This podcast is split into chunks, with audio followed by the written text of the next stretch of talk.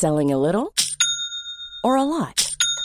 Shopify helps you do your thing however you cha-ching. Shopify is the global commerce platform that helps you sell at every stage of your business. From the launch your online shop stage to the first real life store stage, all the way to the did we just hit a million orders stage. Shopify is there to help you grow. Shopify helps you turn browsers into buyers with the internet's best converting checkout. 36% better on average compared to other leading commerce platforms because businesses that grow grow with Shopify. Get a $1 per month trial period at shopify.com/work. shopify.com/work. Botox Cosmetic, out of botulinum toxin A, FDA approved for over 20 years. So, talk to your specialist to see if Botox Cosmetic is right for you. For full prescribing information, including boxed warning, visit BotoxCosmetic.com or call 877-351-0300. Remember to ask for Botox Cosmetic by name. To see for yourself and learn more, visit BotoxCosmetic.com. That's BotoxCosmetic.com.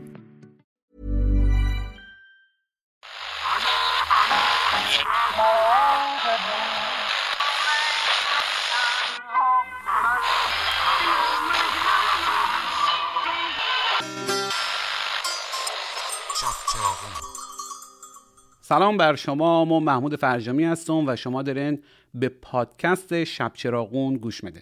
شب چراغون یک رسم قدیمی خراسانیه که در بعضی جاهای دیگه بهش شبچره هم میگن. حالا اگه بخیم خیلی ادبی طورش کنیم شب نشینی و دور همی شبانه هم میشه گفت. منتها انصافا شب چراغون از شبچره و دور همی شبانه بهتر نیست. بگذاریم. پیش از هر چیزی می‌خواستم بگم از حمایت شما از این پادکست خیلی ممنونه حمایت مگه چیه؟ همین که عضو مرن و برنامه رو خوب گوش میدن و به دوستانتان هم معرفی می‌کنن که پادکست عضو برن و گوش بکنن بهترین حمایته. حالا اگه احیانا با پیامی کامنتی چیزی نظری دادن پیشنهادی یک دمت گرم گفتن که دیگه او از ما زیادیه. ما هم عوضش برنامه ها رو هی بهتر می‌کنیم. خب البته مهمونای ما که حرف ندارن و اونا رو که نمیشه بهترش کرد ولی کل پادکست رو میشه هی بهتر و متنوعتر کرد. مثلا موسیقیش ره یا توی فکرم که بخشایی از کتابای خودم یا حتی دیگران در انتهای هر پادکست و جدا از گفتگوها با خانم. حتی شاید نسخه صوتی چند تا از استنداپ کمدی های توپ رو هم به طور جداگانه منتشر کردیم. یعنی می‌خوام بگم هموجور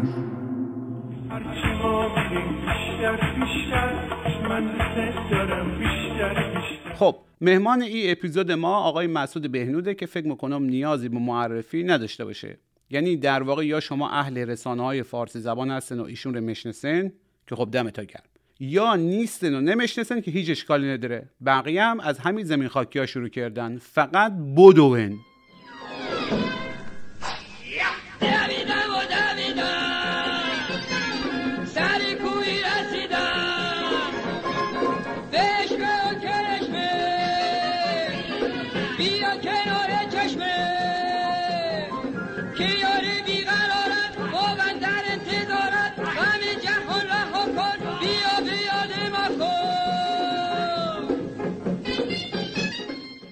راست خواننده ای ترانه رو شناختن؟ نه؟ او هم اشکال نداره. بعد از گفتگو هم کاملترش رو بشنوین هم اسم خواننده رو مگم و هم یک مقداری از قصه ترانه رو که با مشهد هم بی ارتباط نیست. حالا هی بگن مشهدی ها مدنن و نمیگن.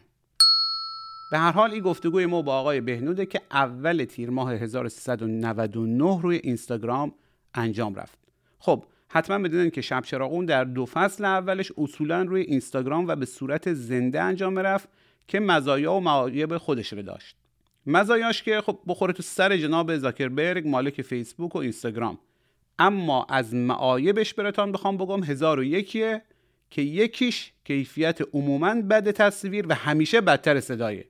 بره همین شما صدای مخملی ایشون ره در ای اپیزود عادی و صدای عادی مور خروسکی مشنوه.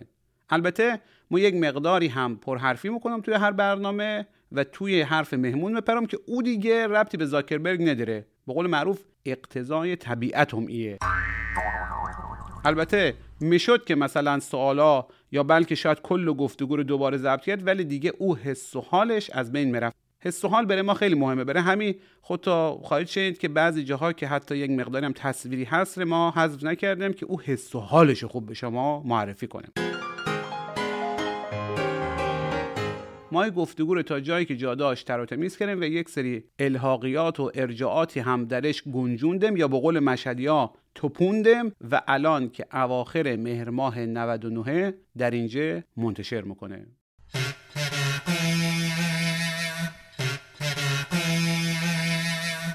سلام به شما.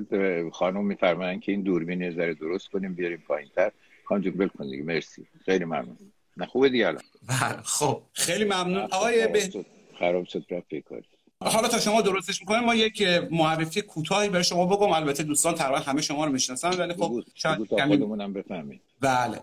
آقای بهنود زاده 28 مرداد 1325 هستن. از سال 43 کارشاره در زمینه فرهنگی و روزنامه نگاری اغلب شروع کردن. البته علاوه بر روزنامه نگاری نویسنده هستن تحلیلگر هستن حتی فیلم ساز هم بودن. حالا برنامه ساز رادیو و تلویزیون و اینها هم که قاعدتا با این صدا و حافظه و سیمای خوش بودن. در هر دو رژیم در سطح بالا روزنامه نگاری کردن. سردبی روزنامه آیندگان بودن در دوره پهلوی سردبیر تهران مصور بودن در دوره جمهوری اسلامی. و اوایل انقلاب که به بهار آزادی معروف شده بود و خیلی مطبوعات آزاد بودن. زندانی هم بودن بعد از بهار آزادی. از سال 2002 اگر اشتباه نکنم به انگلستان مهاجرت کردن و یکی از کارشناسان ارشد بی بی سی بودن. آقا توضیح بدم ایشون هیچ وقت کارمند بی بی سی نبودن دوستان. اگر می‌خوان سوال در مورد بی بی سی بپرسین ما کارمندای بی بی سی رو هم گهگاه میاریم. تازه البته اونام جواب نمیدن ولی آقای بهنود پاسخگوی سوالات در رابطه با بی بی سی فکر نمی‌کنم باشه بعد نویسنده کتابای مثل خانم، سه زن، امینه بودن کارگردان یک فیلم کارگردانی کردن که با در مورد اون با هم صحبت کنیم به نام خانه عنکبوت که در اون فیلم با غولهای بازیگری ایران هم همبازی بودن و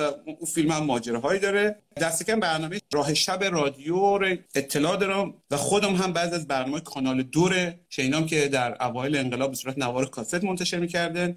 برنامه های مثل مرور هفتگی کتاب در بی هم که لابد دوستان دیدن و در حال حاضر هم اگر اطلاع ندارن آقای بهنود بدونید شما مجموعه هزار داستان با مسعود بهنود رو در روی کانال تلگرامی تا و سایر شبکه های اجتماعی تا منتشر می‌کنن. اگر آشنا نشدن بعضی کافی با خودتا ما اسم بچه ها هم بگم مثلا نه خب دیگه همه چیز روی ما رو گفتی. یک دوتش هم اشتباه گفتی. من کارگردان بود نبودم. کارگردان بود علیرضا داوود نشاد بود. بعد یه ذری تو سناریو با هم کار کردیم و بعد در سر یه تصادفی بازی هم کردیم. سمتمون گفته بودن آیت الله کردن آیت الله عظما یه ذری دیگه اینجا بمونیم رفتیم مجایر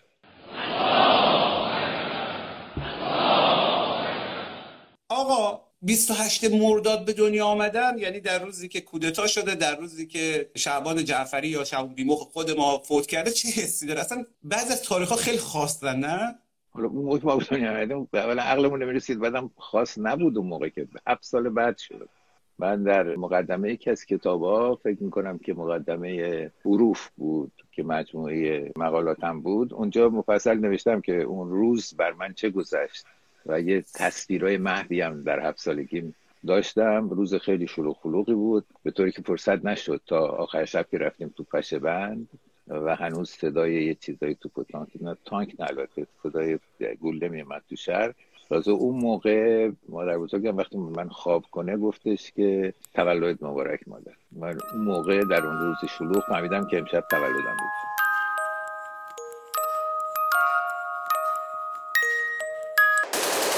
جناب بین راسته که همین مادر بزرگ شما یا احتمالا اویی که مادر بزرگ تا قجر بودن و حتی همبازی احمد شاه؟ نه نمی‌تونست باز همبازی احمد باشه. نه ببینید این داستان بیشتر از اونجا اومده است که من اصولا به اگر قرار بشه توی زمینه ای شما متخصصم بدونید تو زمینه تاریخ آجار است. یکی و بعدم اینکه به قول آقای دکتر امینی چند بار به شاه که ایراد گرفته بود شما قجرها چین چنانی گفته بود کسی که از مادر که ارث نمی‌بره مقصود ارث نسبه.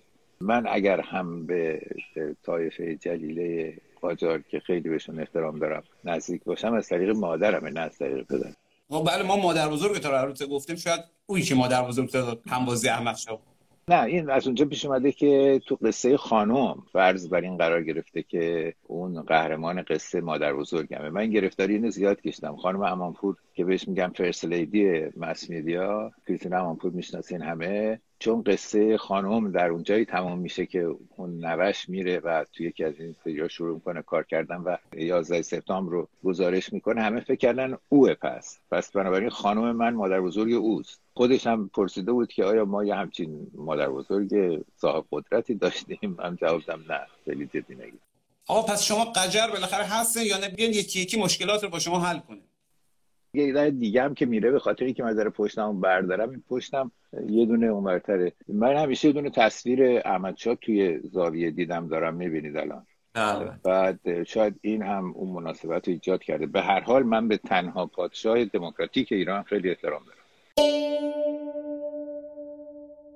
چرا اینقدر در مورد شما با نفرت بعضی صحبت می‌کنن؟ از جمله بعضی از همین کامنت گذارا که البته معمولا چند عدد بیشتر نیستن. در توییتر حتی یه نفر برای ما نوشته بود که به آقای بهنود بگه ما جرئت نمی‌کنیم جایی بگیم ایشون دوست داریم. اینقدر که حمله می‌کنن. حتی آدم بگه آقای بهنود دوست داره ولی بدونن که در قلب ما هستن. چرا اینقدر شما دشمن دارن؟ علیرغم اینکه ما تا حالا ندیدیم شما تندی بکنن حالا چند باری که خصوصی در خدمت بودیم و همیشه هم که از بچگی که پدر ما هم که چند هفته پیش مرحوم شد خیلی علاقمند بود به شما دنبال می‌کنه کارهای شماره. هیچ وقت ما ندیدیم شما تندی بکنن حتی نسبت به کسانی که به شدت علیه شما صحبت می‌کنن. این همه نفرت از کجا میاد؟ والا اول باید از خودشون بپرسید. نه از من. من سعیامو کردم اینطوری ببین اصلش فکر می‌کنم که این چیزی است که نصار تقریبا همه روزنامه‌نگارا میشه. به خاطر اینکه الان یه وضعیت فوق العاده هیجان انگیزی هست تو صحنه سیاست ایران. یا توهم سیاست ایران درست گفته باشم. یه صحنه خیلی هیجان انگیزه به خاطر اینکه نصف مملکت درست مثل این که نصف شده است البته نه نصف مساوی هم.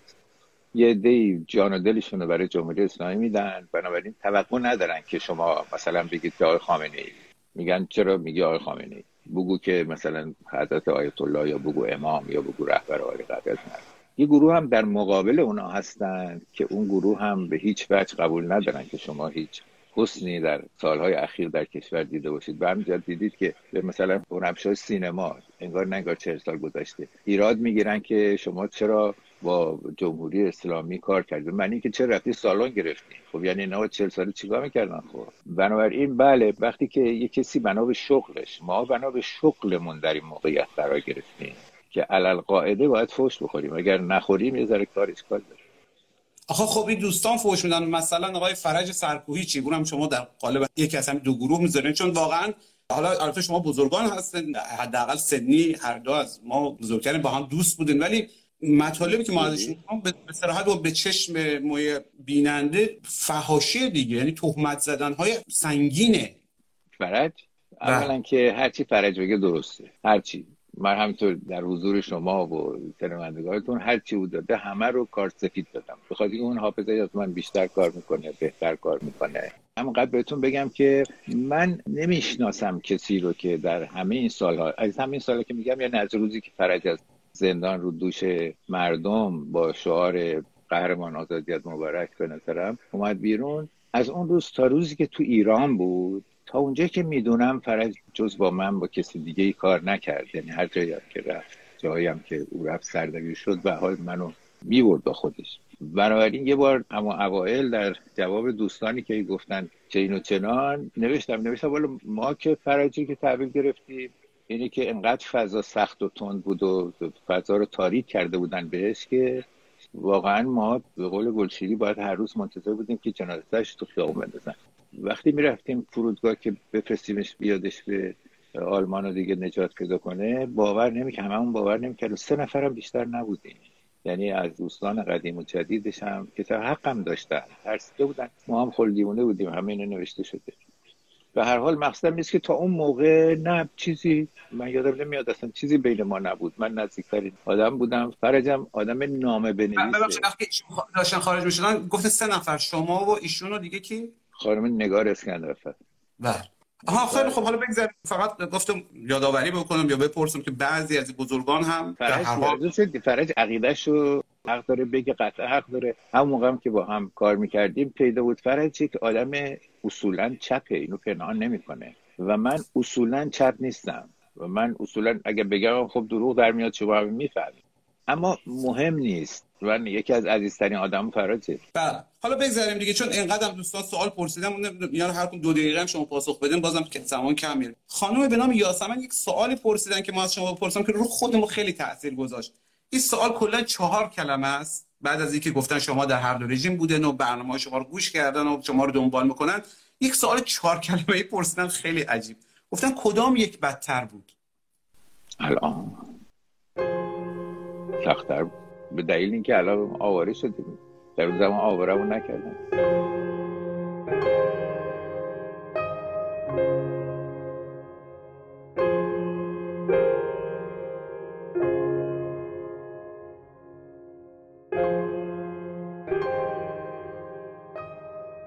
جالبه که سلطنت طلبام خیلی به شما فوش میدن. این حکایتش با اینکه ما دیدم که شما ظاهرا روابط خوبی هم با دربار داشتین و یکی از روزنامه نگارای بودن که در سطح بالا هم حضور داشتن تو نمایش فیلمی که شهبانو بوده آقای هویدا بوده. ظاهرا رابطه شما خوب بوده. الان هم که بعد نمیگن در مورد پادشاهی. پس چرا اینا این کار می‌کنن؟ به خصوص در توییتر. نمی‌دونم واقعا. نه ببینید یه کارایی می‌کنن. این مربوط است به بازی امروز. بازی دیروز که نیستش که.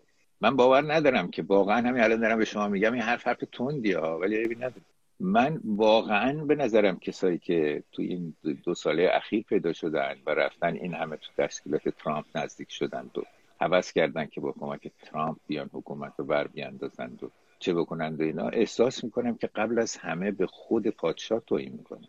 پادشاه اصلا اینطوری نبود. شما تو کتاب آخرشون بخونید و اصلا لحظه لحظه زندگیشو دنبال کنید. ظلمی که اونها بهش کردن ببینید. خاطرات آقای علام بخونید. خاطرات همه کسایی که باشون نزدیک در زندگی می‌کردن بدونید. و بعدم اصلا این فروش یک هویتی است که به نظرم باید که طرفدار واقعی ایشون به صداشون در بیاد. اونجا مشکلاتی داریم وگرنه در اصل قضیه مشکل. یکی از دوستان دیگه به نام سهند. البته توضیح بدم که همه دوستان ما که سهند اسمش فامیلش ایران مهر نیست. دوست به نام سهند این سوال پرسیده. گفته از آقای بهنود بپرس که شما تندروهای هر دو نسل یا سه نسلشون گفته رو دیدن پهلوی دوره پهلوی دوره انقلاب و بعدش تا حاضر. به نظر شما این تندروها از جمله همین بزرگوارانی که ازش نام بردن آیا شبیه به همن یا فرق دارن؟ نه نه فرق دارن از بین این سه تا تندروهایی که گفتی تو یه گروهشون که خب بالاخره دوستان و آشنایان ما بودن باشون زندگی می‌کردیم که روشنفکرها یا اهل تفکر زمان پادشاهی بودن. زمانی که خب منم تو همون تمام بزرگ شدم. بنابراین اگه بتونیم بعد و اینا رو اسم ببریم و صفت بدیم و اینا خب یه, یه دوزی داره. فکر کنم مثلا ده درصد. بعد یه گروهی توی انقلاب اومدند و شاهکار کردند اینم یه دوزی دنبالش بگردیم میشه 80 درصد.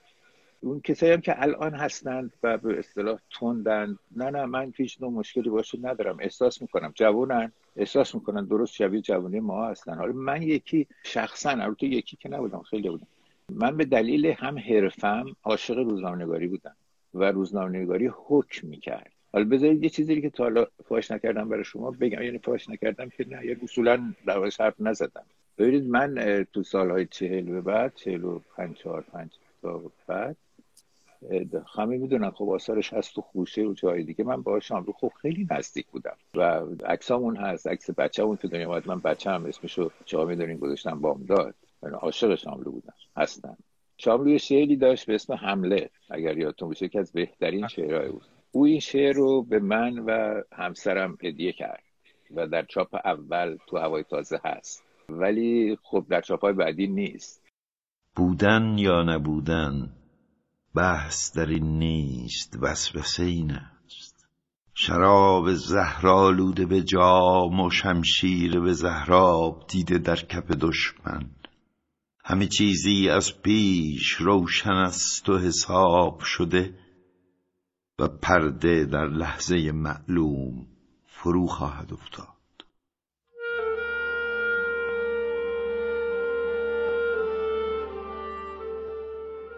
دلیل این نیستش که او انقدر به اون حرفی که می‌زد وفادار بود و آدم پاکدامنی بود و ریاکار نبود که وقتی که من رفتم روزنامه نویس شدم و با هویدا خبرنگار هویدا شدم و با هویدا رفتم سفر خارج داخل اونجاها سر کلم پیدا شد این اسم برداشت. شما بعدا شنیدید که اسمش از روی شعری که برای عالمت ساخته بود یا بر روزبه ساخته بود برداشت. ولی می‌خوام بگم که سختگیریش در امری که می‌گفت انقدر بود که به من هم رحم نکرده. البته مهم نیست اونقدر که چیزای دیگه مهم نیست. ولی مقصد این که اون خیلی جدی بود. خب من خیلی چیزا رو دست دادم. در اون لحظه وقتی که رفتم شما در بیشتری کتابای شعری که اون زمان مثلا کتاب معروف اسماعیل نوری علا که می‌خونید در سال چهل و هفت و اینطورا منو یه شاعر نسبتا جدی می‌دونن ولی بعد که شما چیزی از این قضیه نشنیدید نه شعری از من شنیدید نه خودم علاقه دارم نه کسی علاقه داره اینا به خاطر اینکه دیگه نه من از فضای شعرگویی که الزاما لازمش مبارزه با رژیم بود اومدم بیرون دیگه. من رفتم روزنامه نویس شدم دیگه. طبیعتا دیگه خب، ببخشید. سوالی بود که شما تندروهای هر سه دوره بدیدید حالا دوره وسط یعنی دوره انقلاب که سردستشون هم مجاهدین خلق بودن. در حقیقت اونجا تندروی فاجعه به بار آورد. بنا به اعتراف طرفین یعنی جمهوری اسلامی و مجاهدین این این درگیری این دوتا بردن ناتنی با هم دیگه 60 هزار نفر آدم کشته. 60 هزار. بله خودشون یعنی خود طرفین با هم دیگه ادعاهایی که کردن جمهوری اسلامی کتاب داره که داده البته مجاهدین هم دارن که دادن به سازمان ملل یه اسامی دارن که ادعا می‌کنن اینا از ما کشته شده. خب لابد مقدارش هم درسته. و خب ببین اصلا یه ابعاد مختلفی داره تا با کسی که شعر میگه یا به کسی که مثلا حالا دیگه تندترین آدم دوره ماها کی بود؟ مثلا خسرو گلسرخی بود. یه دونه کاغذ ازش به دست اومده بود که رفته بود برای کنفرانس انقلاب آموزشی به عنوان خبرنگار.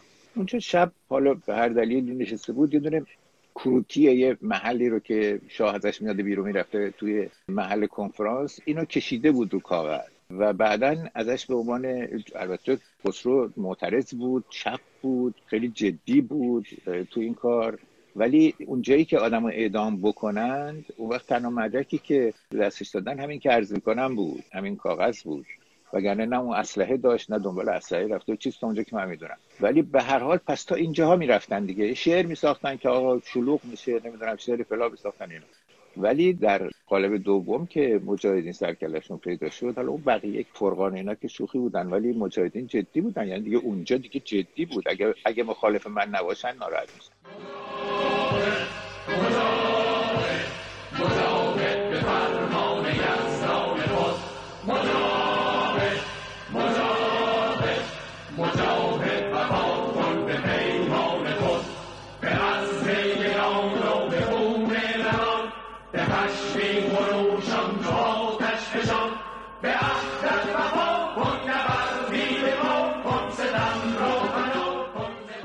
و بعد افراد تندرو که بعدش پیدا شد و به ویژه از دهه 60 به بعد و حالا دوره اصلاحات خب خیلی دوره اصلاحات شما اذیت شده. حالا چه چماقداران خیابانی و چه چماقداران پشت میز اونا رو در چه دسته می‌ذارن تون رو بیاشاره و از جمله همین کسایی که الان دارن به شما فوش میدن نه صرفا کسایی که طرفدار حکومتن. ببین ماها که محمود در جایی نشستیم که قضاوت کنیم من در جایی نشستم که قضاوت کنم آدم رو نمره بدم که. بلکه ممکنه که در یک جایی شخصا نشسته باشم که راجب روش های همدیگه انتقاد کنیم.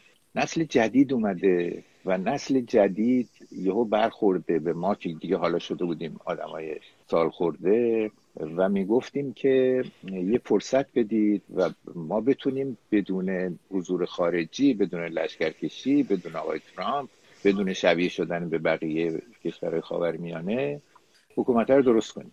اداره مملکت رو به ترتیب درستی قرار بدیم. اونا اومدن و اون حادثه اتفاق افتاد که خود شاهزاده رضا پهلوی هم گفت مگه تهران بودم رأی می‌دادن. یعنی اینطوری نیستش که حالا دوستان که حالا تندروی شده حق دارن تندرو شدن و به خاطر که چی می‌خواستن بهش نرسیدن.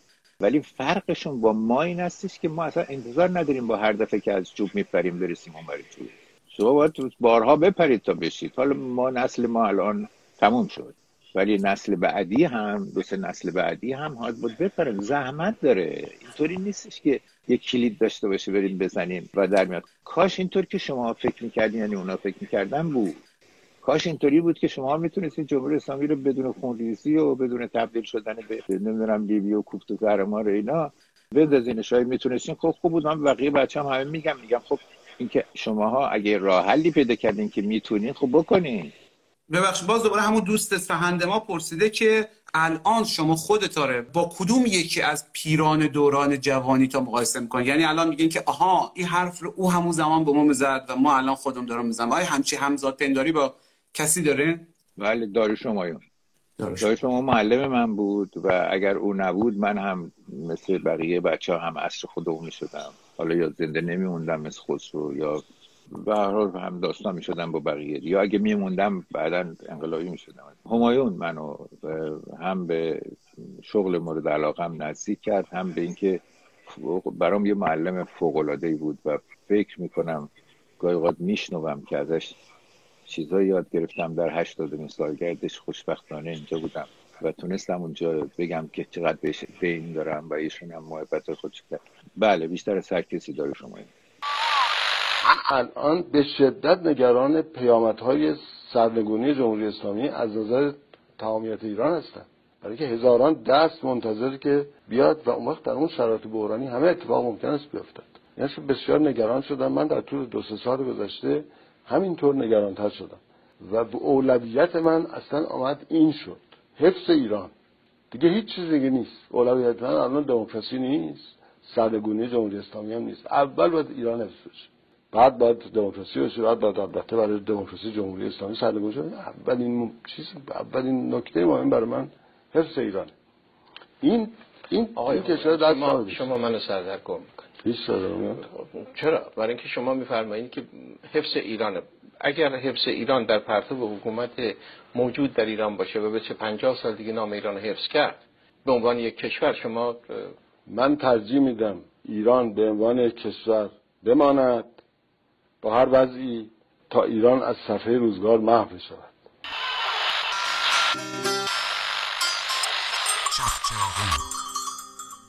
حرف فشارها شد حرف اصلاحات شد. خب ما می‌دونیم که در دوره اصلاحات قاضی مرتضوی هم بنا به گزارش های می هم به یک گزارش که خود شما نوشته بودن و همون زمان خواندم ما هم جز دانشجوهای پرشور زمان بودم. نه فقط شماره حکم داده بود بیکار کرد بلکه دزدیده بود مثل در در صحن دادگاه. یعنی گفته از این در برو بعد از این در شما رو دستگیر کرده بودن. بعد جایی انداخته بود که مثل که سرد بود و شما حتی نوشته بودین که گهگاه برای نفس کشیدن مجبور میشن رو کف سلول بخوابن صورت دار بچسبونن به در. ماجرای زیادی که حتما روی اینترنت هست و دوستان می‌تونن پیدا کنن. شما الان اگه آقای قاضی مرتضوی رو قبل از اینکه ایشون به سرنوشت قاضی منصوری دوچار بشه ببینن واقعا چه حرفی دارن باش بزنن؟ نمونه دارم ما نه صرفش ولی واقعا اگه خود این آدم رو ببینن یک ساعت با هم یک جا مجبور شن بشینن چه حرفی دارن با هم بزنن؟ من در مورد هر قاضی دیگه ای شما بگین چرا که خلخالی رو دیدم و قبل از مرگش هم دیدم حتی. اینطوری نبودم که بپرم بزنم تو سرش مثلا تو من چاقو بکشم یا اسلحه در بیارم. بیشتر قصد داشتم او رو در اون حالته بفهمم. ولی در مورد مرتضوی اینطوری نیست. مرتضوی خودش علاقه به این نداشتش که نزد کسی محبوب باشه. فوق العاده چهره پلیدی بود. حتی داشت به ولی نعمتش که هر دو تا کلمه که حرف می‌زد کلمه سومش این بود که اشاره می‌کرد به عکس آقای خامنه ای می‌گفت یعنی اون گفته یعنی حرف نزن. و پلید بود. من احساس می‌کردم که آدم کثیفی است. و در حالی که من در همین دوره که بودم بسیاری از آدما میدن بازجو ما بودن ولی بسیار آدمای شریفی بودن. واقعا آدمای شریفی بودن. متوجه بودن که ما با هم عقیده نیستیم. و منم متوجه بودم که اونا هم عقیده من نیستن شغلشون اینه دیگه. بنابراین حرف می‌زدیم با هم. مو من صدا کرد در بهترین حالت ها که بود یعنی چند ماه بود مونده بودم. بعد از همون جلسه که شما میگید که اطلاعات سپاه بود به من گفتش بذار من خلاصه کنم برای تو. آقا فرمودند که پایگاه دشمنید شما تو باید بیا اینو بگی تا بری بیرون بگر نمیگی گفتم خب آخه چرا باید بگم این رو؟ گفت به خاطر اینکه تو ایران کسی که زندگی می‌کنه باید تابع ایشون باشه. گفتم خب اگه فکر کنم که غلطه چیه؟ گفت وقت می‌کنم بدون تو تا بده گفتم نه پس من حالا به تو چیزی بگم اگه در حد فهمته ایشون وقتی گفته که روزنامه ها شدن پایگاه دشمن اون دشمنه که میگن منم نه اون پایگاهه. تو اشتباه کردی. پایگاه باید به شمس الوایزین بگی چرا پایگاه کرده. اون کسی رو که شمس الوایزین تلفن کرد گفته به مقاله بنویس منم. بنابراین من دشمنم. ایشون از دشمن که نمی‌خواد که تایید بش بده که برو یه با بزرگتر صحبت کن بفهمید چی میشه اینا. او از این حرفا برای نظر نشده بشه. اما بازجوی من کاملا اینو فهمیده بود. کاملا اینو می‌فهمید. وقتی من اینو بهش گفتم گفتیش که خب هم این اینو بنویسید با خط درشت. من نمی‌دونم به کی می‌خواست نشون بده. پس الان چه حرفی داریم باش بزنیم؟ هیچ حرفی نداریم؟ نه چون نه اصلا اکراه دارم از نزدیک شدن با من حقیقتش به شما بگم؟ با وجود همه کارهایی که آقای فرخالی کرده همونطور که تعریف کردم تو هزار داستان وقتی که خبردار شدم که بیمارستان هست کنجکاوی روزنامه نویسیم به هم گفت که باید برم ببینمش. و رفتم و موفق شدم که رفتم توی بیمارستان باش حرف زدم. حالش هم بد بود و سرطان اینا داشته و اینا. احساس می‌کنم در اون لحظه که داشتم باش حرف می‌زدم اینطوری نبود که مثلا درخواست این داشته باشم که مثلا از تخت بیفته پایین مثلا نه. برام عادی بود. یه ذره هم دلم میسوخت اتفاقا. ولی در متضوی اینطوری نیستش نه. حالا البته این نکته به دوستان بگم که خیلی از دوستان آقای بهنود کسایی که دیدن حالا خودم که خیلی خدمتش نبودم و احتمالا الانم به عنوان گفتگوگر بیطرف نمی‌تونم نظر بدم ولی چون یک نهاری که ما با شما خوردیم و خانم افشنگ و خانم قاضی مثل سند جرم در توییتر گردید پس پنون پوشیده نداریم دیگه. مثلا با دوستان صحبت می‌کردیم یه چند لحظه که شما رفته بودیم بیرون پشت سرت داشتیم با فرناز خانم و خانم افشنگ صحبت می‌کردیم. گفتن ما سالها سر پنجشنبه میایم نهار می‌کنیم با آقای بهنود و اصلا تا حالا نشینیم آقای بهنود بدگویی کسی رو بکنه یا با از کسی با نفرت صحبت بکنه. در صورتی که در مورد مرتضوی اینجوری میگه من میشه این آدم دیگه واقعا یک نوبری بوده. چون یادم همونجا هم حالا افرادی که نمی‌خوام اسمش رو بیارم صحبت شد همشون خیلی هم بدگویی شما کردن تهمت ها زده بودن. شما اش گفتن نه جوونه یا مثلا نه حواسش نبوده. حالا او هم اینجوریه دیگه. یعنی می‌خوام به دوستان بگم که آقای بهنود مثلا در مورد کسایی که بعضا آماده بودن خانه‌ش و بعد کارهای زشت کرده بودن بدگویی خیلی خیلی ناجوری ولی اینجوری می‌گفتن. و در مورد قاضی مرتضوی خب نظرش یونسی کاظمی را بازجویی کرده و معمورین خود آقای یونسی کار تشخیص داده شدن بر اساس رسیدگی های قضایی. هیچ اتهامی در رابطه با تحریزک به من وارد نش یعنی ثابت نشد و حتی در دیوان عالی کشورم این موضوع مطرح شد که شعبه را عوض کردن و همه این اتفاقات افتاد هر گونه دخالت من در بحث کهریزر در این رابطه من نشدم این اتهامی متوجه من نشد رسیدگی کرد حکمی بر ما صادر کرد اعتراضاتش کردیم.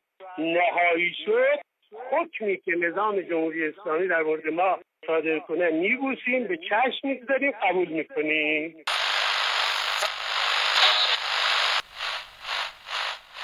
دوست ما پرسیدن که راز آرامش شما چیه؟ چجوری ما می‌تونیم مثل شما یا مثل حال هر کس دیگه این همه فشار و توهین و دسیسه مثلا ویکی‌پدیا شما هر روز دارن دست می‌کنن. ما خواهش ما دوستان برن ویکی‌پدیا آقا بهنود ببینن. مثلا فکر کنیم مثلا بولتن نیوز. به بولتن نیوز هم اتفاقا چیز کرده. چند جا ارجاع داده. و آدم خجالت می‌کشه که بابا یه یه عده هستن. هر چند روز یک بار یه عده درستش می‌کنن باز اونها میرن مطالب می‌ذارن. البته بعدا میشن.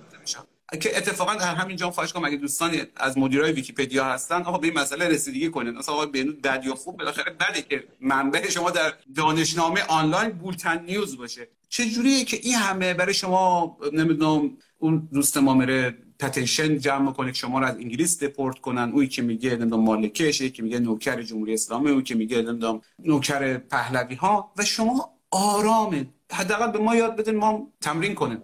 نه تمرین نمی‌خواد. البته داشت معروف تربیت هستش. من حالا دیگه چون قدیمی شدم موسیقی که آدم حرف بزنه. ولی همیشه از اول عمرم یادم میادش که آرامترین جای دنیا توی بغل مادر بزرگم بودش که پر از قصه و حکمتی بود که تویش کدومش نگفته بود که نفرت داشته باشین. واقعا برعکس یه درسایی رو جلوی ماها به ما رو تمرین داده بود. یادمه که یه کسی یه موقعی اومد بهش گفتش که فلانی فلان کس داشت با همه محبت هایی که شما کردید داشت درباره شما بد حرف می‌زد. و در جوابش گفت و میگفتش که به منم بگی. مرتبه صحنه رو خالی کرد. یعنی یهو زیر پای طرف خالی کرد.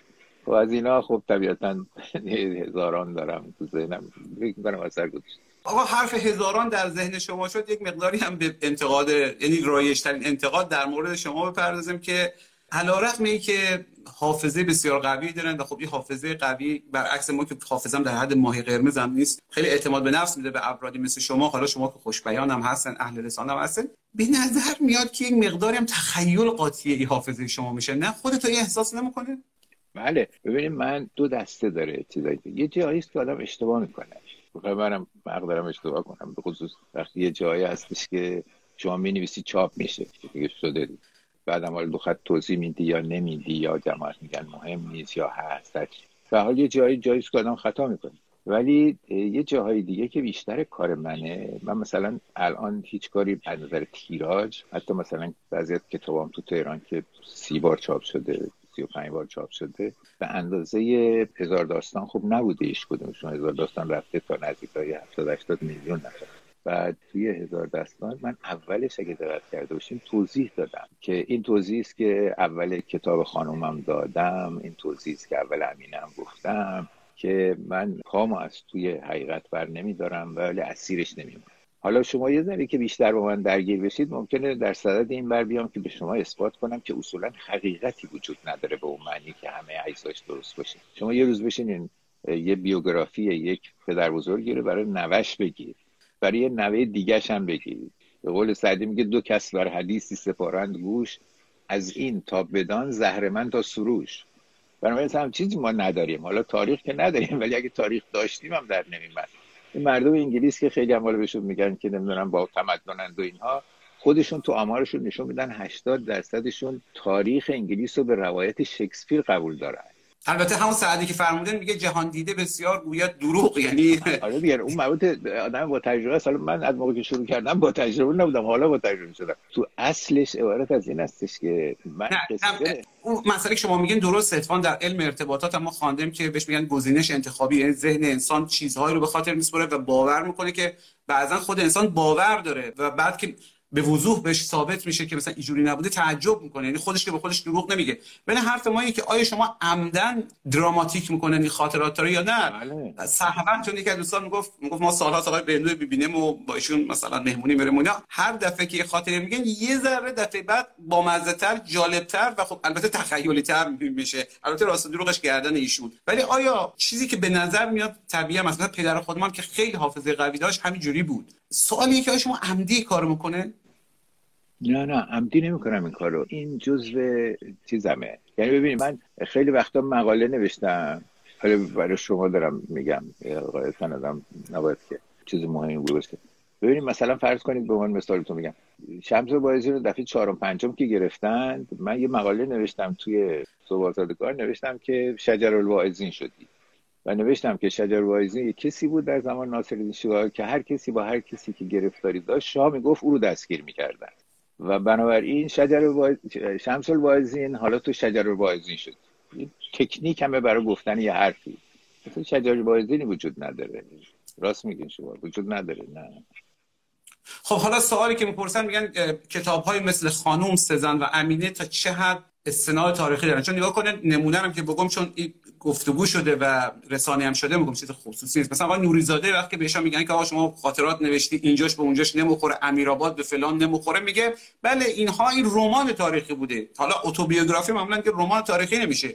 ولی در مورد شما که خب به هر حال شما تاریخ نگار هم هستن و خودتون گفتین که اگر تخصص داره دوره قاجاره. ببین اشکالش شاید اونجا باشه. ببین چند تا اشکال می‌تونم بگم. حالا وقتتون اجازه نمیده وگرنه می‌شد مفصل رو این قضیه حرف زد. ببینید از زیاد تا بختیار که اولین کتابی بود که بعد از انقلاب در بردم در اولش به طور سریح و روشن نوشتم که من در شرایطی می نویسم چون مخفی بودیم. در شرایطی می نویسم که هیچ مدرکی ندارم. شاهدم فقط شنیده هامه و مصاحبه هایی که کردم. تازه اون مصاحبه ها هم نواراش و فیلماش در دسترس ندارم.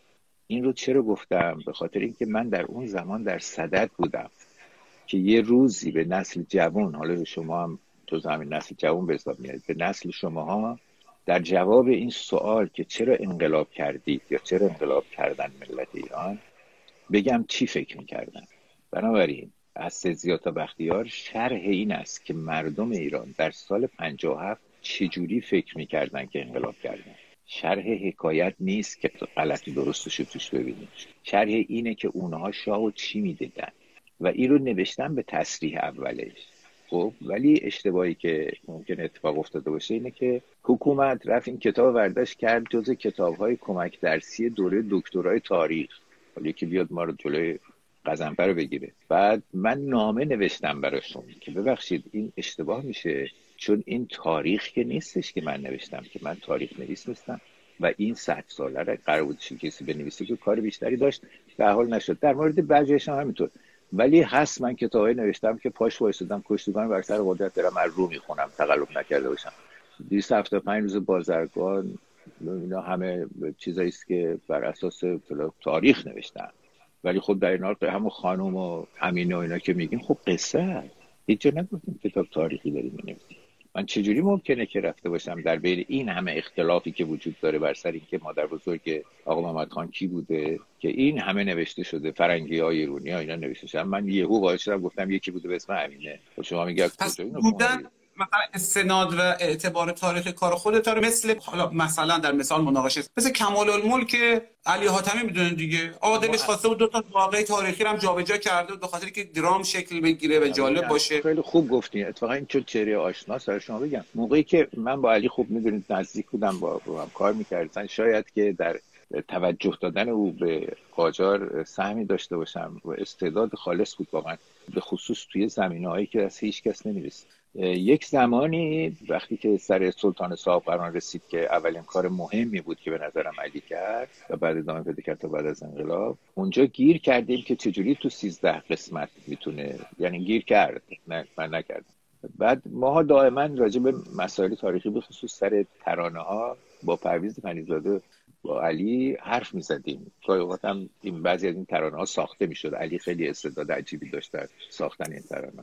ساخته می‌شد. توی این ساختن ها به اینجا رسید که ما بیایم و زمان این قصه رو خورد کنیم. یعنی زمان از تو چوری کشیم بیرون. به همین جهت هم شما با که شما یه قصه ای دارید که دو تا اتفاق مهم توش افتاده سلطان قران یکی اینکه سه تا شخصیت قصه منفی و مثبتن. یعنی شما موقعی که قصه رو شروع می‌کنید به اومدن قصه رو شروع کردن طبیعتا شخصیت بسیار چون اول کار دیگه شخصیت بسیار مثبت ملکه هست مادر ناصر نیشا و امیر کبیر. بعد موقعی که میکشنش شخصیت منفیه میشه ناصر نیشا شخصیت مثبت میشه امیر کبیر. ولی اینا همه داره توی قصه میاد انگار در یه زمانه. ببخشید برای که وقتم که ما یک صحبت از کنم.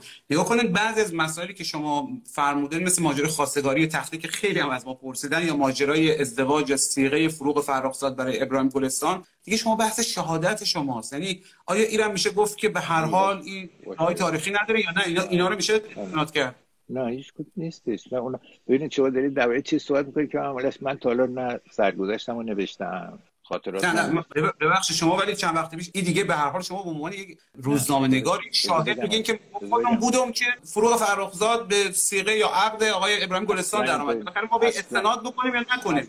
اصلا اینطوری نیست که داری میگی. نخوندی. من اصلا اونجا نبودم. این صحنه توی ماشین اتفاق افتاده. تو اولش گفتم که دارم میگم به خاطر اینکه یکی از اونایی که تو ماشین بوده هنوز زنده مضافم به این که این داستانی که داریم ازش تعریف می‌کنیم حالا شما هرچی اسمش رو بذارین اینو آقای گلستان از سی سال پیش گفته بود. شما برید کتاب خانم فرزانه میلانی رو که کتاب خوبی هم هست نگاه کنید. ایشون یه مصاحبه کرده است با آقای گلستان که فکر می‌کنم در حدود سی سال پیش نه بیشتر است الان دقیقا یادم نیست ولی به حال مال اون حدود باشون مصاحبه کرده. ببینید عین مصاحبه که کرده است عین همون حرفی است که آقای گلستان توی برنامه پرگار بی بی سی هم زد. یه جمله کلیدی داره میگه که شما کجا میگی؟ تنها کسی که خبر داشت فخری اون وقت یعنی از توصیفی که می‌کنید. چنین برمیاد آقای گلستان که شما و فروغ با هم حرف می‌زدید راجع به مسائل سیاسی راجع به شعرش راجع به هنر خودتون و رفیقی دو ذهن بود دو روان بود. خب. آیا این در چارچوب فرهنگی ایران پذیرفته شده بود. گفته میشه که این بعدا ثبت شد تبدیل شد به یه ازدواج رسمی میگه سخن از پیوند سست دو نام در اوراق کهنه یک دفتر نیست. آیا همین ذهنیت بر روابط شما حاکم بود خب یا نه؟ یه جایی ثبت شد برای اینکه صحبت هایی هست در مورد اینکه این تبدیل شد به ازدواج تبدیل شد به سیغه چه چیزی بود؟ کسی میگه مزخرف میگه و اون کسی که گفته سیغه اون کسی که نوشته گفته سیغه عقد جاری شد. ولی چیزی نشد؟ اجازه یه مسئله دیگه است. داخل نکنید اینا رو. بله. پس این دوستی دو ذهن دو روان انسانی تبدیل نشد به چیزی که به قول فروغ در اوراق کهنه یک دفتری ثبت خب واضح نیست. به اون ارتباط نداشت. این داستان چیزی که شما میگید ازدواج و ازدواج و از خب اصلا پرت اصلا پرت قضیه.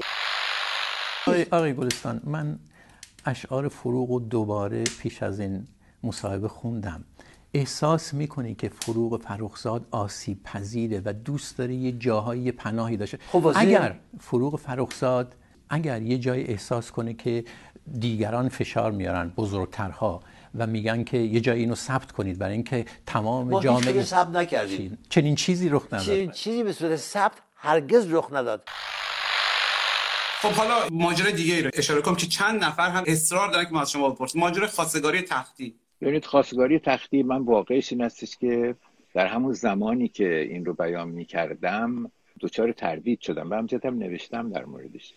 من مطمئنم که با من حتی نمی‌تونم اس بیارم خاطر اینکه خب بالاخره پای آدمایی در میانه که شاید لازم نباشه. ولی در عین حال استدلال راجب این هم که این خواستگاری کی باید الان دقیقا اون استدلال یادم نیست ولی ببینید که آقای تحقیق قبل یعنی قبل از اینکه ازدواج بکنه که از لحظه اولی که رفت به خونه آقای توکلی من بودم اکسامون هست. قبل از این دو نفر رو می‌دونم که رفتن پای خواستگاری و بله برون و اینا.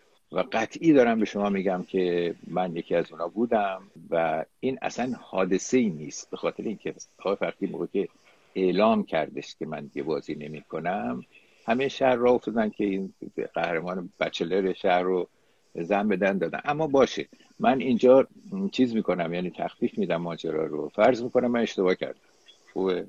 حالا شما اصلا دعوا رو سر این می‌دونی نه نه دعوا رو سر این نمی‌دونیم سری می‌دونیم که بالاخره شما رمان ها داره که یا رمان های تاریخی داره که میگن اصلا ادعای تاریخی نداره نه اگر هم بعضی استناد تاریخ می‌کنن اشتباه می‌کنن. ولی به هر حال به عنوان یه روزنامه‌نگار و وقتی شما میگین مشاهد بودم چون ببین آقای بهنود ان که ده ها سال سایت بر سر ما باشه ولی بالاخره شما از دنیا خواهید رفت و این ادعاها و این حرفای شما و به خصوص که شما دائما دارید اینا رو ثبت می‌کنین با یک انرژی و یک آشنایی به رسانه‌ای که واقعا حیرت انگیزه به هر از سن سال شما. می نویسن وبلاگ داشتین چه می‌دونم از 20 سال پیش هزار داستان پر می‌کنن. بالاخره ما 50 سال دیگه 30 سال دیگه باید چقدر به اینا استناد بکنه؟ هیچی.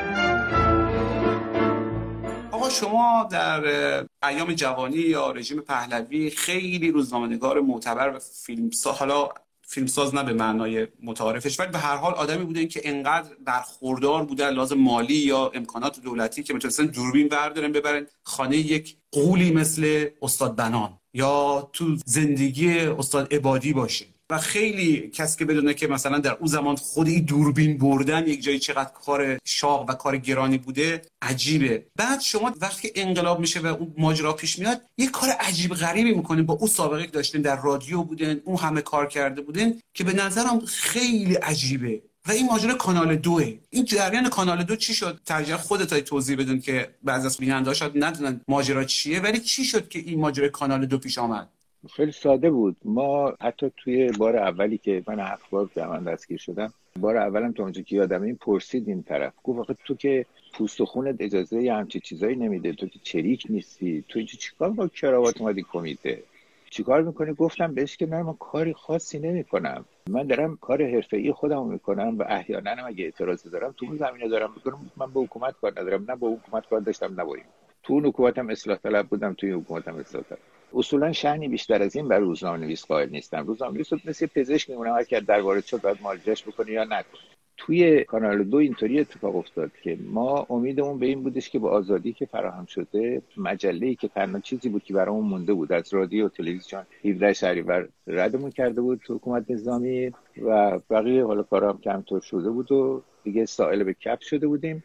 بنابراین فکر کردم تراموسار نگه میداریم. بعد معلوم شد تراموسار هم نمی‌تونیم نگه داریم. اول شروع شد از یه آدمی که با چاقو حمله کرد نوشته شده شهرش نمی‌خوام دوره بگم. بعد دیگه یکی از بچه ها رو بردن گروگان گرفتن از اعضای گروه رو. سخت شد اوضاع دیگه. بعد از اینکه سخت شد اوضاع بعد مجله هم تعطیل کردن. من پررویی کردم.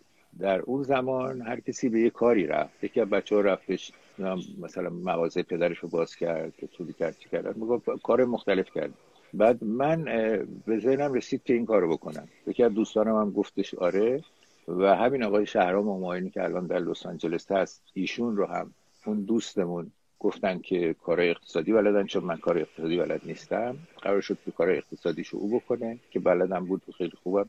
و بنابراین ما رفتیم یه دفتری گرفتیم و در اونجا مشغول شدیم کار کردن. مثل بقیه کارهایی که می‌کردیم یه های ثابت داشتیم که بهشون رجوع می‌کردیم و یواش یواش فضا که تون می‌شد اینم یواش یواش بیانش شروع کرد تند شدن.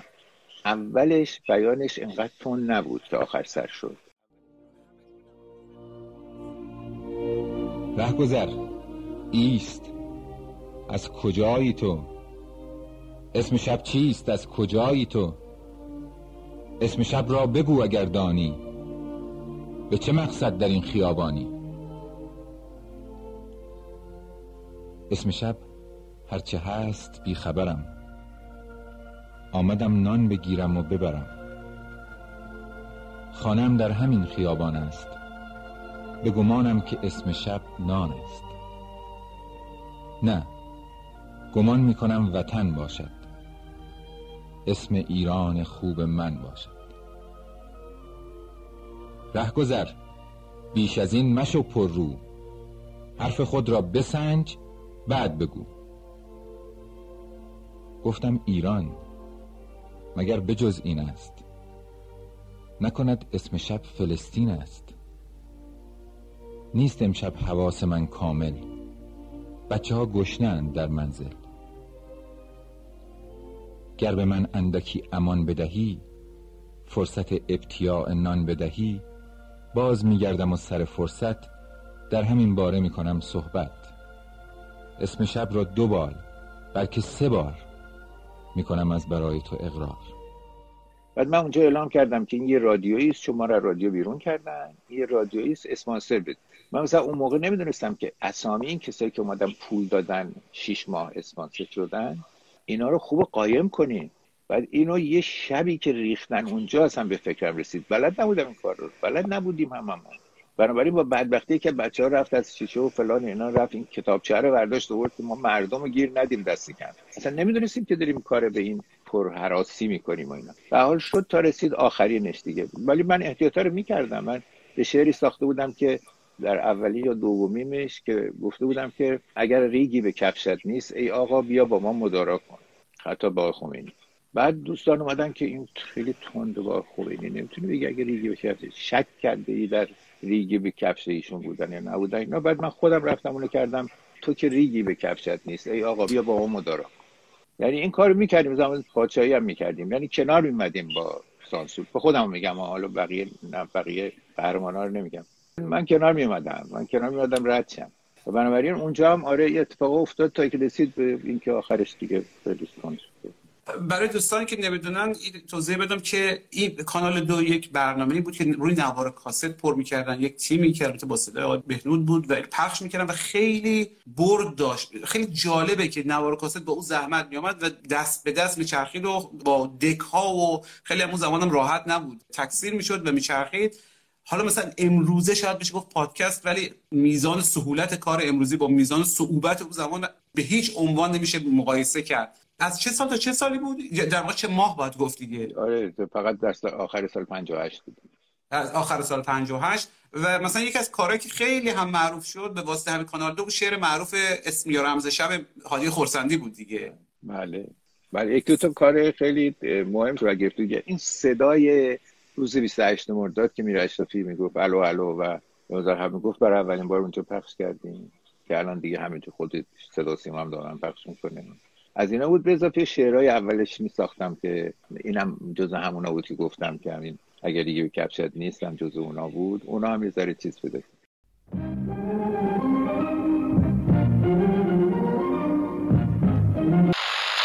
کانال دو.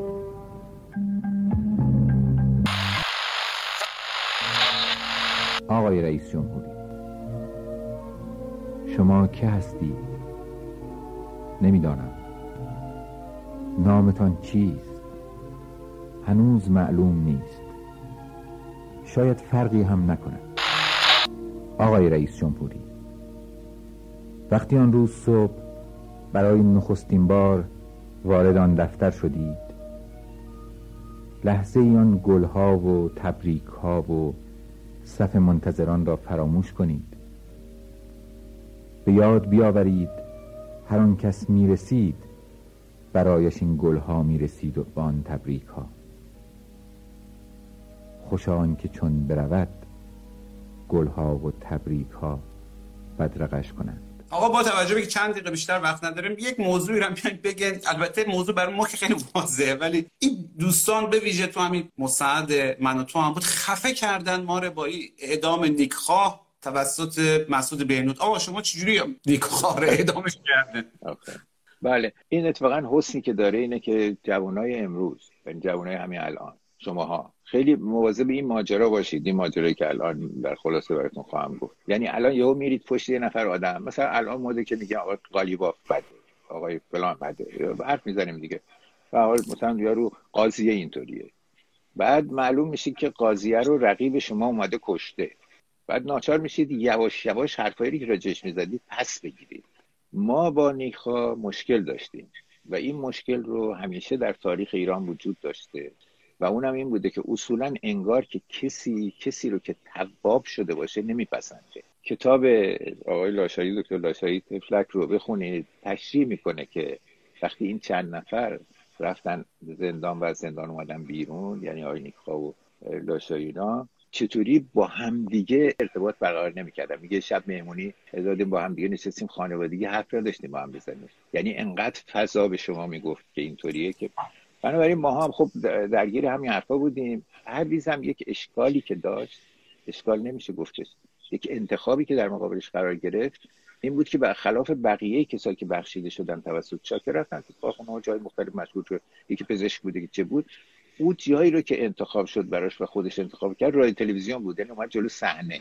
حالا دیگه آدما نمیپذیرفتن که کسی که تا پیروز می‌خواست شاه بکشه حالا بیا در شب بشه مردم که که شاه خیلی خوبه. بنابراین اینم میزان و برد بالا به ترتیب شما ظاهرا قبل ها از دست شکایت کرده بودی. یعنی اصلا ربطی اعدامش بعدم شما نداشت. بعد انگیزش هم خوبه. اینو برای تبرئه خودم نمیگم. اینو برای که احتیاط شما میگم.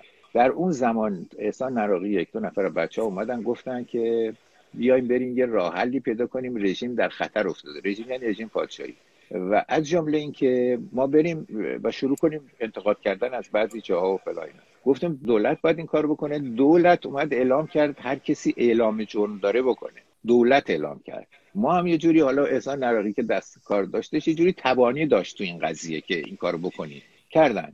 کردند و یهو 60 هزار نفر در یه روز اعلام جرم کردن کیهان هستم از بین اینا اینو انتخاب کرد. چون هم من تلویزیون می‌رفتم ذره شهرت داشتم هم پرویز خب چیز داشته آقای جعفری هم که معاون بودش و بنابراین کیهان ورداشت از بین 60 هزار نفر این یکی رو تیت کرد. تیت کرد و جای مختلف هم رفت و اینا. این کجا بودیم موقعی بودش که ما سر کار بودیم. علازت هم تو کاخش نشسته بود آقای اویدان زنده بود. همه مشغول کار زندگی بودن. و منم دیدمش فرداش تو باشگاه توس گفتش که خیلی دوست دارم اون دادگاه تشکیل بشه تا بفهمم که توی شازده نمی‌دونم منشی و نمی‌دونم راننده باید محاکمه بشی یا من گفتم انشالله بشه. که دست کم از اونا آقای قطبی و آقای دکتر اعتماد رئیس سازمان انرژی اتمی خوشبختانه هر زندن بودن. در صحنه حضور داشتن.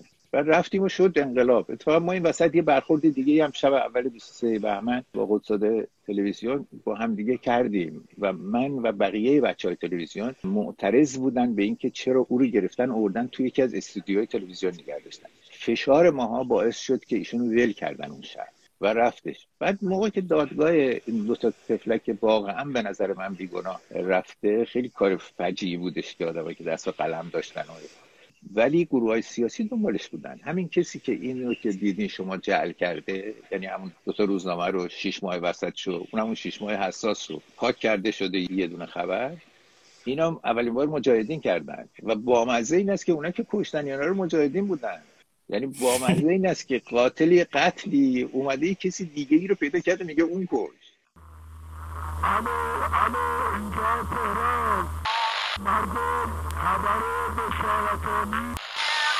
در شرایطی میمیسم که هیچ مدرکی ندارم. شاهدم فقط شنیده هامه و مصاحبه هایی که کردم.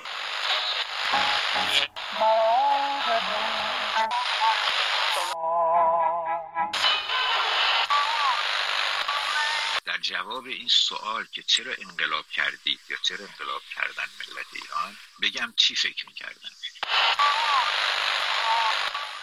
خب این گفتگوی ما یعنی محمود فرجامی بود با وی یعنی آقای مسعود بهنود که اوایل تابستان سال 1399 انجام گرفت.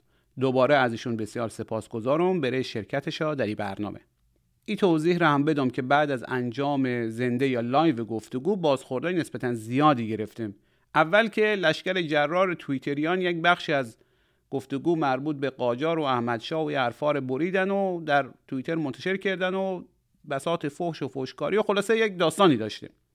بعد هم یک سری بحثا سر این مسئله مثلا استنادات تاریخی و اینا در گرفت که بالاخره طبیعیه. اما عده از دوستان گفتن تو آقای بهنود ناراحت کردی با این سوالا و بعضا پافشاری ها ما با ای که مطمئن بودم اینطور نیست باز احتیاطا از ایشون پرسیدم که خب ایشون هم گفتن خیر. یعنی در واقع پرسیدن که نداشت بالاخره ایشون خودش از پیشکسوت های روزنامه و بهتر از امثال بنده می‌دونن که مسئله احترام و حتی ارادت یک چیزیه. رعایت اصول روزنامه نگاری و بدیهیات گفتگو رسانی یک چیز دیگه. اینا با هم منافاتی ندارن. حالا جالبه که آقای بهنود لطف شخصیش به ما به کنار خیلی هم جنبه شوخی دارن. چند سال قبل که یک استنداپ کمدی با موضوع نقد بی بی سی فارسی و مخاطباش داشتم مفصلا با ایشون شوخی کردم و خودش هم تو سالن بودن. تشویقم می‌کردن. اصلا اجازه بدن یک چند دقیقه از این استنداپ کمدی رو بشنوه میگه.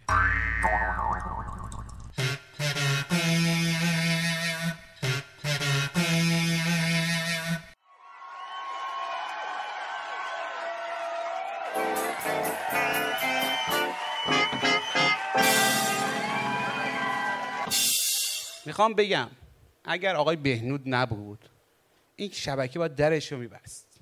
یعنی ایشون اعتبار و واقعا شخصیت خودش رو خرج این شبکه کرد. یعنی دیگه چاپلوسیتون از حد روزیتا رسید به بهنود دیگه. واقعا واقعا خوبه. البته دست درد نکنه. می‌دونم از سر عشق علاقه است. حق داره. اولا که بهتون میگم آقای بهنود رو خیلی شما بی بی سی از خود نکنید. ایشون سرمایه ملی هست. یعنی اگر ما ایشون رو زودتر ثبت کرده بودیم این ایده اسم بده اطلاعات بگیر مال ما بود الان. این گوگل و ویکیپدیا از رو ما برداشتن اینو. بزنیم الان شکایت حقوقی بکنیم. بعد سرعت update ایشون هم بالاتره. شما یه خاطره واحد صبح تا شب ازشون بپرسید در مورد قوام. یه بار تو خاطره قوام سمت راست صحنه ایستاده داره چایی می‌خوره. یه بار قوام صحنه چپ صحنه است دراز کشیده. یه بار قوام اصلا نیست. می‌خوام بگم اینقدر ایشون قوه update داره. الکی نیست. ببین دوستان اگر یه نفری اینقدر اعتبار داره اینقدر هوادار داره هوادارای درست حسابی ها هوادار پا کار به خاطر اینه که حافظه خوبه تیپ خوبه صدا مخملیه. کت شلوار از نیویورک برایشون مارکا میفرستن. اصل و نسب که نگو موام فرفریه. یعنی واقعا خب شما ببینید هر کس من چند وقت پیش فقط یه نفری بهم گفت که آقا شما چشات خیلی شبیه آقای بهنوده. من گفتم خواهش می‌کنم بابا این سه روز بعد آقای بهنوده آره رفتم پلکمو عمل کردم. شانسم نداره. آره. ایشون در میان نسل جدید که حالا من خودم چون نسل جدید دارم کم کم خارج خبر ندارم ولی در میان نسل قدیم خیلی هواخواه دارن. یعنی انسان ها هر چقدر جهان دیده تر مسعود بهنود خواه تر. دست کم در فامیل ما اینجوریه. مثلا ما یه حاج بیبی داریم ایشون جهان دیده البته الان جای نمی‌بینه دیگه الان عینکش 9 و 10 و ایناست ولی از زمان ممدلیشا واقعا جهان رو دیده. یعنی از زمانی که به قول خودش دخترکیش خیلی چیزها رو دیده تا الان که دیگه فکر کنم 10 تا ننه بزرگ ما ایشون عروس کرده فقط. من یه بار رفته بودم خدمت ایشون دم اینجوریه. و خود این گفته ماشم کلاس ما می‌خوام. میگم سلام علیکم. نه نه جان مزاحم نرو دارم مطالعه می‌کنم. آج بیبی چی می‌خونین؟ چیه دستتون؟ همین سه تا زنکه آقای بهنوده؟ میگم حالا آقای بهنود سه تا زنش کجا بود بابا؟ شلهی خر. حج آقای بهنود شاز... مثل شازده منه. صد تا زنم به خفزش متن ما خودم جوونی. حالا بگذره. برو برو نه جان. برو مزاحم نرو. میگم حالا مگه شما ایشونو از نزدیک دیدین؟ ندیام. هر موقع بی بی سی نش نشونش متن ما دماغ و مچسبانم به شیشه. ندیم آقای بهنود تاج سر همه تایه تاج سر همه تایه ایشالله همه تا از بی بی سیش بندازه بیرون فقط فقط هم خواستش نشون بده. اینا که اصلا که فکر کنم بی بی سی مال آقای بهنوده. حالا شما بیا بگو که بابا آقای بهنود اصلا کارمند بی بی سی نیست اصلا ایشون مهمان بی بی سیه. اینا هم جواب میدن که مهمون بالاخره یه روز دو روز. یه سال دو سال. چه مهمانیه بعد جالبه. مهمان نشسته میزبان که به حساب همون بچه های بی بی سی باشه مثلا مجری دیدبان عوض میشه. آقای بهنود میگه به برنامه دیدبان خوش آمدید. یعنی آه مال خودم حواست باشه. آره. البته من حلش کردم. من این معما رو حل کردم. آقای بهنود مهمان موقتن. از کدوم موقتا؟ تا رفراندوم. آقایانی که موافقن قیام فرمایید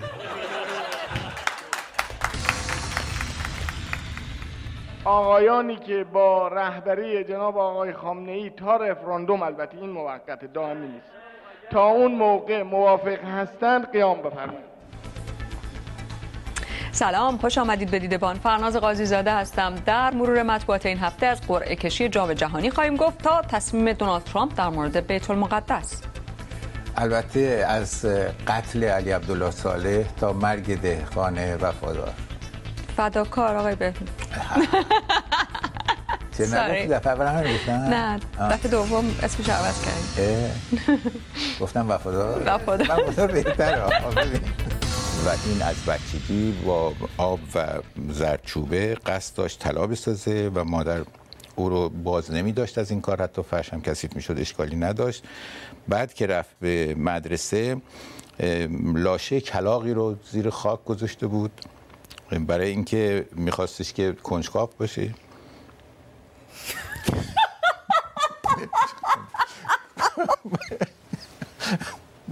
فنا خدا بکشه. مال توه.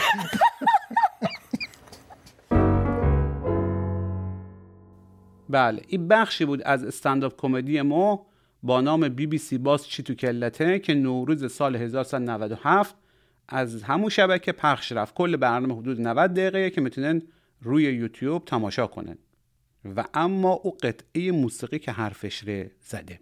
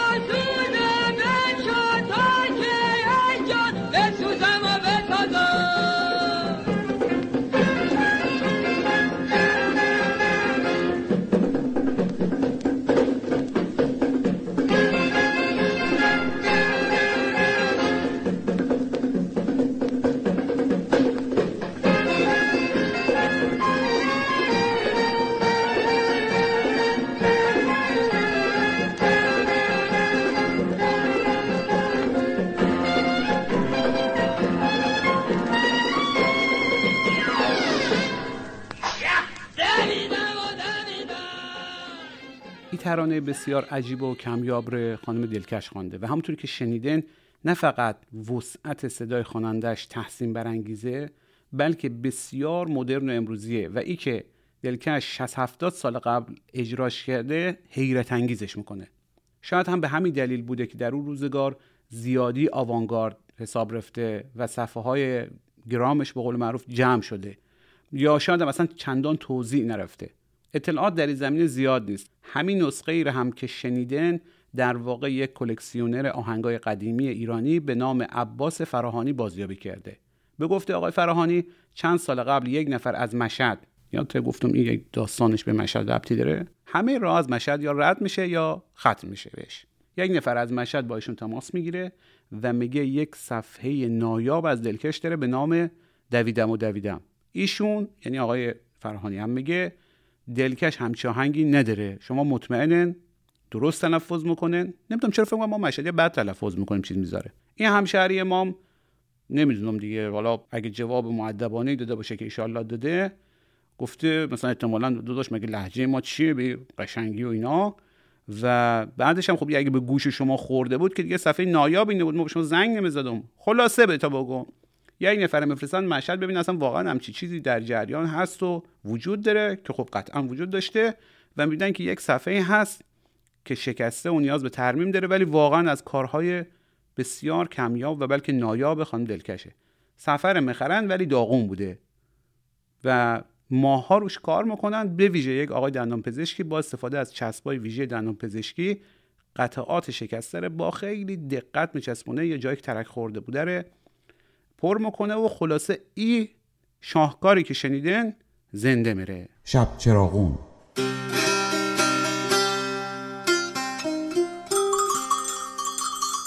چیزی که شنیدن اپیزود پنجم شب چراغونه که اواخر مهر ماه 99 منتشر میره و با یاری محمد فکری به گوش تا می‌رسه. ما هم که کماکان محمود فرجامی و دلنگلونگ هم که میشنون بابک رجبی ساخته.